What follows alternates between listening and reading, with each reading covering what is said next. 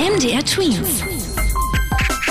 Dein 90 Sekunden Corona-Update.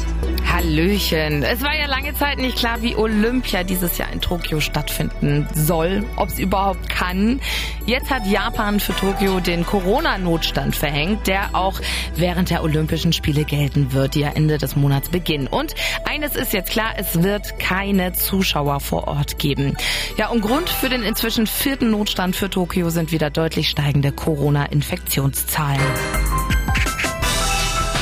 Der Hausärzteverband der ist gegen eine Aufhebung der Maskenpflicht und äh, sagt, lieber die Impfkampagne richtig in Schwung bringen, mehr impfen. Äh, die Hygienemaßnahmen zu beenden, das hält der Hausärzteverband für zu früh. Die meinen, wichtiger ist es, neue Maßnahmen zu ergreifen, wie zum Beispiel Lüftungskonzepte für die Schulen, die ja auch mal ganz unabhängig von so einer Pandemie sehr sinnvoll sind war wirklich kein einfaches Schuljahr. Das sagt auch Bundespräsident Steinmeier und dankt damit den Schülern in Deutschland für ihre Geduld und ihre Hilfe im Kampf gegen die Pandemie. Und in seiner Videoansprache, die er im Netz findet, sagt er auch, dass sich alle ihre Ferien mehr als nur verdient haben und er sich wünscht, dass nach den Sommerferien ein möglichst normales neues Schuljahr starten kann. Ich glaube, das hoffen wir alle.